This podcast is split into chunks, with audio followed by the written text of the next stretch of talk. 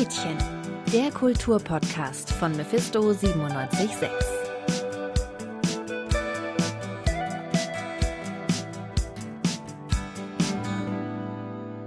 Ob Klassenfahrt auf Rügen, Mallorca, Pauschalurlaub mit All-Inclusive, das abenteuerliche Vanlife oder eben doch die eigene Gartenlaube. Urlaubserfahrungen hat wohl jeder von uns schon mal gesammelt.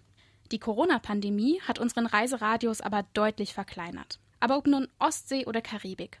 Warum fahren wir überhaupt weg? Und damit herzlich willkommen zu der 16. Folge von Gretchen, dem Kulturpodcast von Mephisto 976. Mein Name ist Sarah Sterling und heute wollen wir uns die Frage stellen, was zieht uns eigentlich in die Ferne? Aber bevor wir dieser Frage auf den Grund gehen, haben wir uns mal bei den Leipzigerinnen und Leipzigern umgehört, wohin sie zuletzt gereist sind. Meine letzte Reise ging nach Österreich. Italien. Süddeutschland waren wir letzte Woche. In Gardinen waren sie das letzte Mal. Nach Straßburg in der Elsass. Paris, sehr schön war es. Die letzte Reise ging an Gardasee vor einem Jahr. MacPom in Plath. Plath.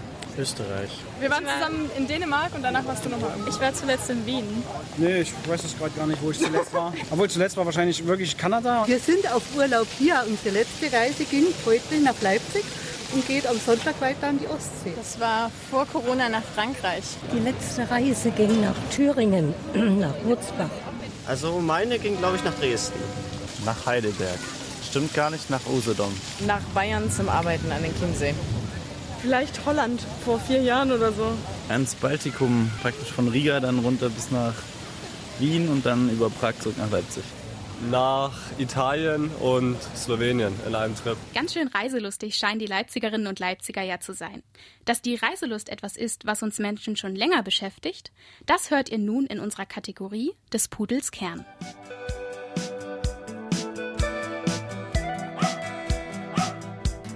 Des Pudels Kern. Seit Anbeginn unserer Existenz treibt es den Menschen in die Ferne. Ohne diesen Drang des Homo sapiens, Neues zu sehen und zu entdecken, gäbe es die meisten von uns vermutlich nicht. Aber was tun, wenn es nichts mehr zu entdecken gibt? Wenn jedes Stückchen Erde schon besucht, fotografiert und auf Google Maps zu sehen ist? Ganz einfach. Man entdeckt es für sich selbst. Und bei sieben Milliarden Menschen sind das viele Reisen. Die Möglichkeit von Fernreisen kann heute von so vielen genutzt werden, weil das Reisen einfacher und erschwinglicher ist als bisher in der Menschheitsgeschichte. Im alten Rom war das Reisen besonders beschwerlich, denn die Mehrheit der Reisenden musste zu Fuß gehen. Nur wenige konnten es sich leisten, den Weg per Fuhrwerk oder Pferd zurückzulegen. Unterwegs war man auf Fernstraßen wie der Via Appia, die auch schon 575 v. Chr. gut ausgebaut war. Während die reiche Oberschicht oft andere Wohnsitze in den schönsten Ecken des römischen Reichs zum Ziel hatte, waren für die gewöhnlichen BürgerInnen oft Wagenrennen oder Gladiatorenkämpfe Anlass für eine Reise. Aber was definiert man überhaupt als eine Reise? Grundsätzlich braucht man für eine Reise ein Ziel und eine gewisse Strecke dazwischen. Die ersten Reisen, wie wir sie kennen, waren Pilgerreisen. Schon im alten Ägypten reisten Menschen aus religiösen Gründen mit einer Pilgerstätte als Ziel und, das war auch im Mittelalter noch eine der Hauptanlässe zum Reisen. Beliebt unter Pilgern war schon damals der Jakobsweg. Allerdings war es schwierig und durchaus gefährlich, im Mittelalter zu reisen. Nicht nur unerwartete Wetterereignisse konnten eine Reise erschweren, sondern auch Wegelagerer stellten ernsthafte Probleme dar. Etwas später, im 18. Jahrhundert, sieht man eine ganz neue Motivation zu reisen. Statt für ihren Glauben reisten jetzt Leute auch für ihre Bildung. Einer der bekanntesten Bildungsreisenden war der deutsche Autor und Dichter Johann Wolfgang von Goethe. 1768 zog es ihn nach Italien. Die Reise sollte eigentlich nur einige Monate dauern. Am Ende wurden es zwei Jahre. Orte wie Venedig, Wien, Florenz und Paris waren beliebte Orte für Bildungsreisen, da sie Zentren für Wissenschaft und Kultur waren. Die wenigsten Menschen konnten sich solche Reisen damals aber leisten, und so waren Bildungsreisen fast ausschließlich für den Adel und die Oberschicht gedacht. Weniger gut Betuchte reisten stattdessen nicht so pompös. Handwerkslehrlinge sahen beispielsweise während der Wanderjahre etwas von der Welt. Von einem Meister zum anderen durchreisten sie das Land. Dass das komfortable Reisen denjenigen, die Geld hatten, vorbehalten war, änderte sich bis ins 20. Jahrhundert nicht. Um 1910 war es noch Mode, in wunderschönen Passagierschiffen à la Titanic zu reisen. Erst in den 1950er hörten Reisen für NormalbürgerInnen auf, bescheiden zu sein. Das Wirtschaftswunder eröffnete für viele Menschen neue Reisewege. Heute scheint kein Reiseziel mehr unerreichbar. Internetportale machen den Vergleich bequemer und finden die billigste Option. 2019 reisten rund 55 Millionen Deutsche für mehr als fünf Tage. Eine Zahl so hoch wie noch nie zuvor. Das Reisen ist zum Massenphänomen geworden. Heutzutage ist es also ziemlich leicht, im Internet eine Reise zu buchen. Aber natürlich gibt es da immer noch die ganz klassische Variante, das Reisebüro. Ich habe mich auf den Weg gemacht und mit Herrn Ruske gesprochen. Ich stehe jetzt vor dem Reisebüro Arcadia am Martin-Luther-Ring und werde gleich mal mit einem der dort arbeitenden Personen so ein bisschen übers Reisen, übers Buchen von Reisen und auch über das Fernweh sprechen.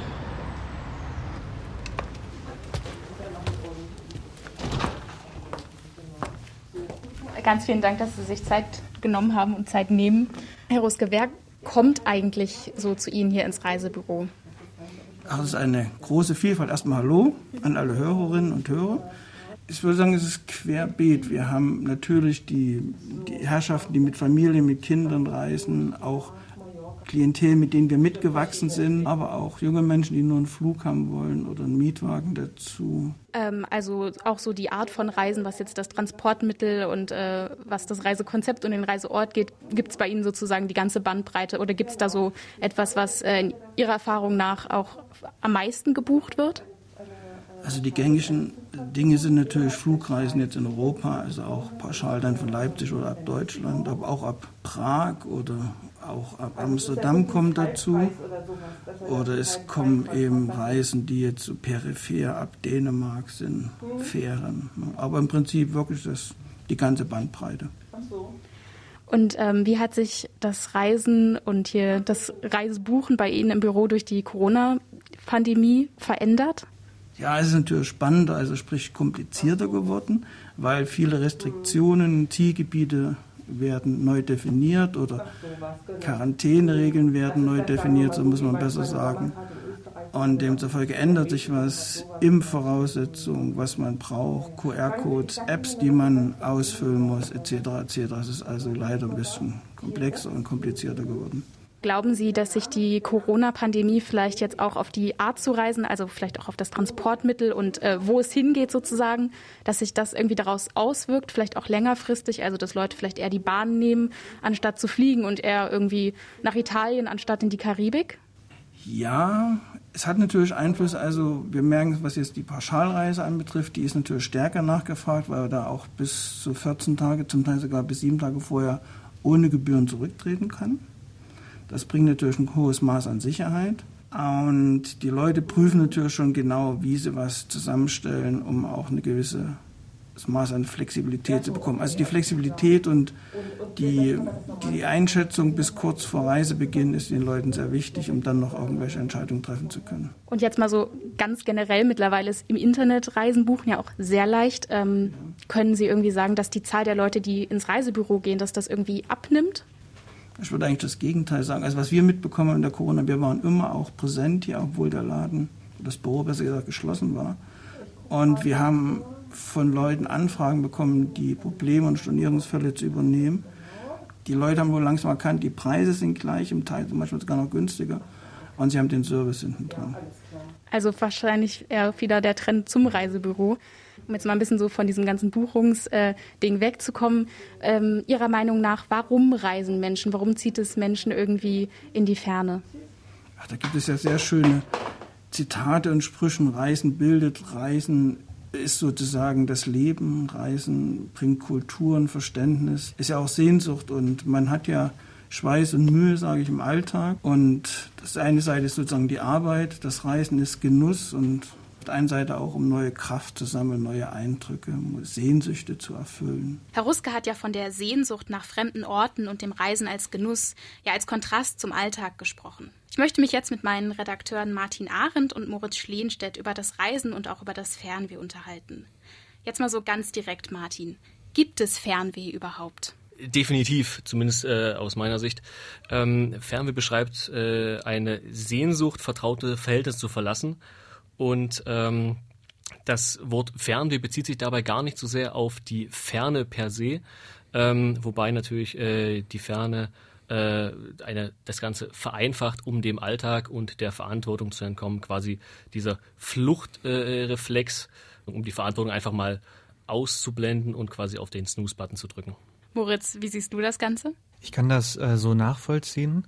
Ich bin mir trotzdem unsicher, ob der Begriff dafür geeignet ist, weil so wie ich das ähm, verstanden habe, als ich das recherchiert habe, kommt der Begriff vermutlich aus dem 19. Jahrhundert, da vermutlich von Fürst Pückler Muskau, der den analog zu diesem Begriff Heimweh gebildet hat. Ähm, damals war das eher so ein literarischer Begriff, irgendwie einer, der ähm, gebildete oder in so einer Bildungssprache, wie man sagt, verwendet wurde. Und äh, dann später ähm, hat das die Tourismusindustrie unterfüttert und sehr, sehr gezielt benutzt.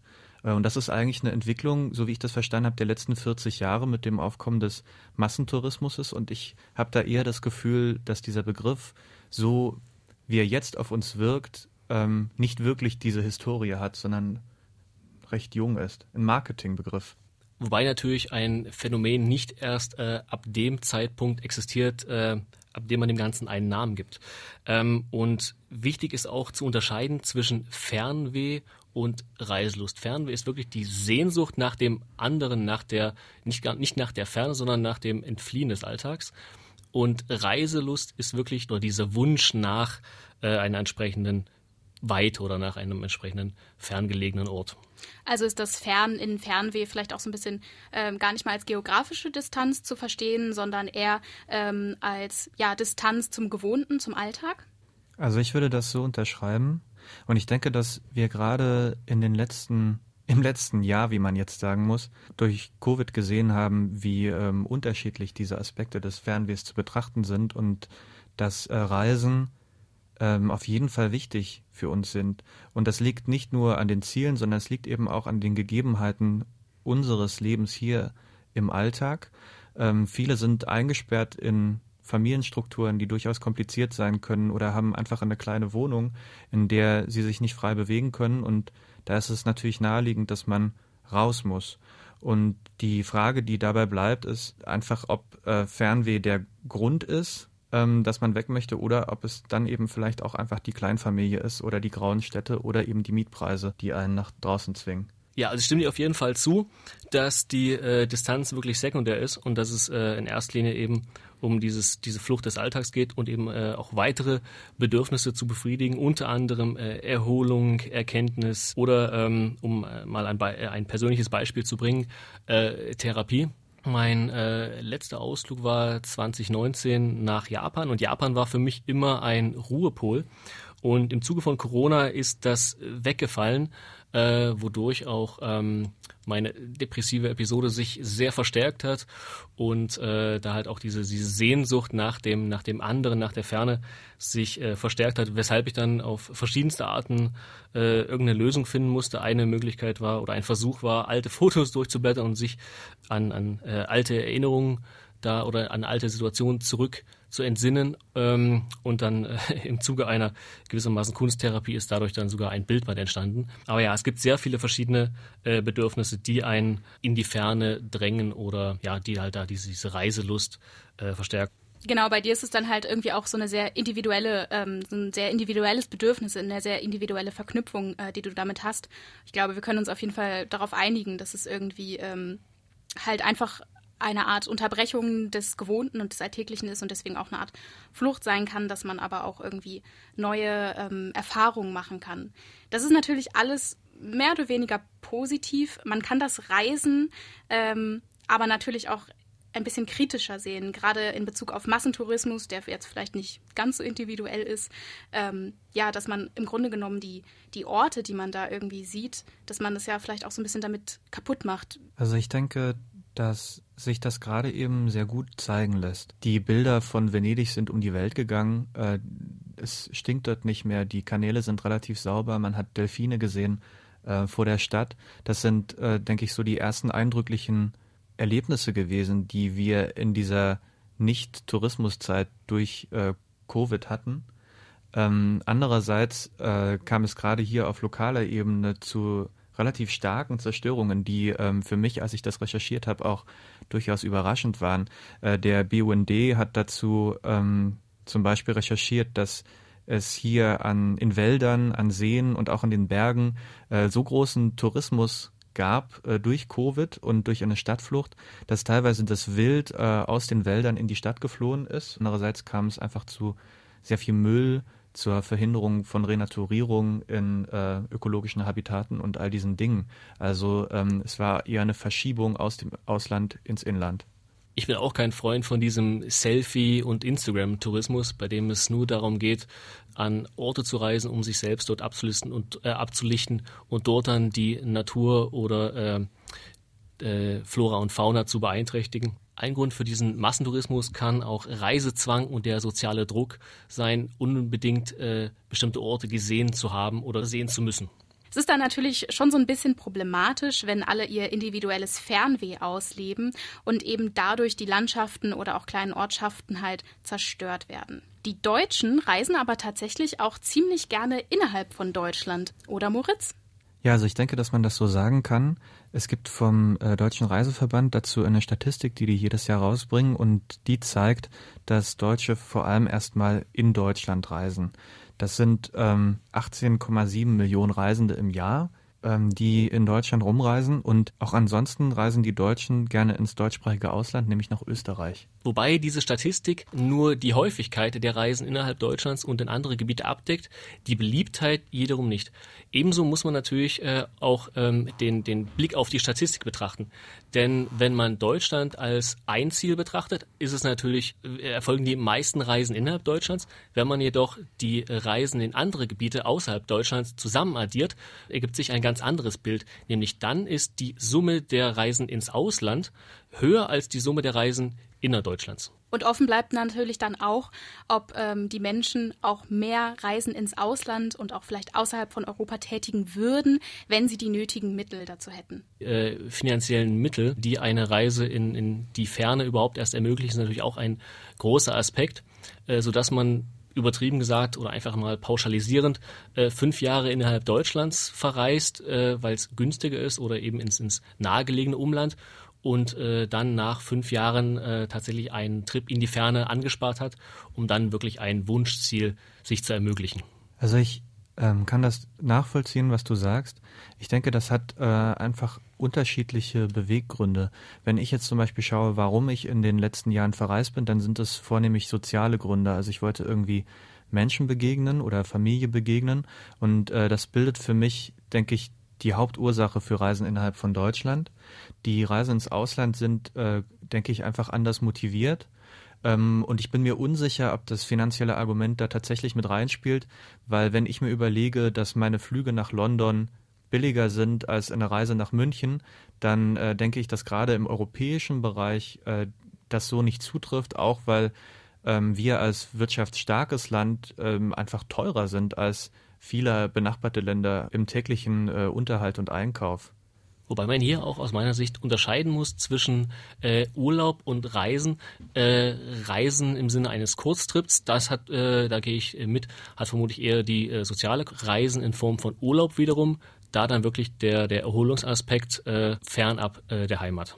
Für viele Menschen kommt dann aber auch sicherlich nochmal die Sprachbarriere dazu. Also ich kann mir vorstellen, dass insbesondere vielleicht auch ältere Leute, die dann nur Deutsch sprechen, sich jetzt nicht unbedingt trauen, ins nicht deutschsprachige Ausland zu reisen und dann halt sich doch vielleicht lieber für äh, ja, den Ostseeurlaub entscheiden. Ich glaube, wir können festhalten, dass es verdammt viele Gründe gibt fürs Reisen, ob nun innerhalb von Deutschland, ins Ausland oder sonst wohin so vielfältig wie die Urlaubsmöglichkeiten sind, sind auch die Beweggründe für das Fernweh und für das Reisen. Vielen Dank an euch beide für das Gespräch und ähm, ja, das war's dann auch schon wieder mit der heutigen Podcast-Folge. Ich bedanke mich bei den Redakteurinnen und Redakteuren Martin Arendt, Moritz Schleenstedt und Elisabeth Willems für den Pudelskern. Verantwortliche Redakteurin für diese Folge war Annalena Gebauer. Wenn ihr noch mehr von uns oder unseren Kolleginnen und Kollegen hören wollt, dann checkt doch auch mal den Podcast Radio für Kopfhörer aus oder besucht uns auf unseren anderen Social-Media-Kanälen. Mein Name ist Sarah Sterling und wir hören uns bald wieder bei einer neuen Folge von Gretchen, dem Kulturpodcast von Mephisto 976.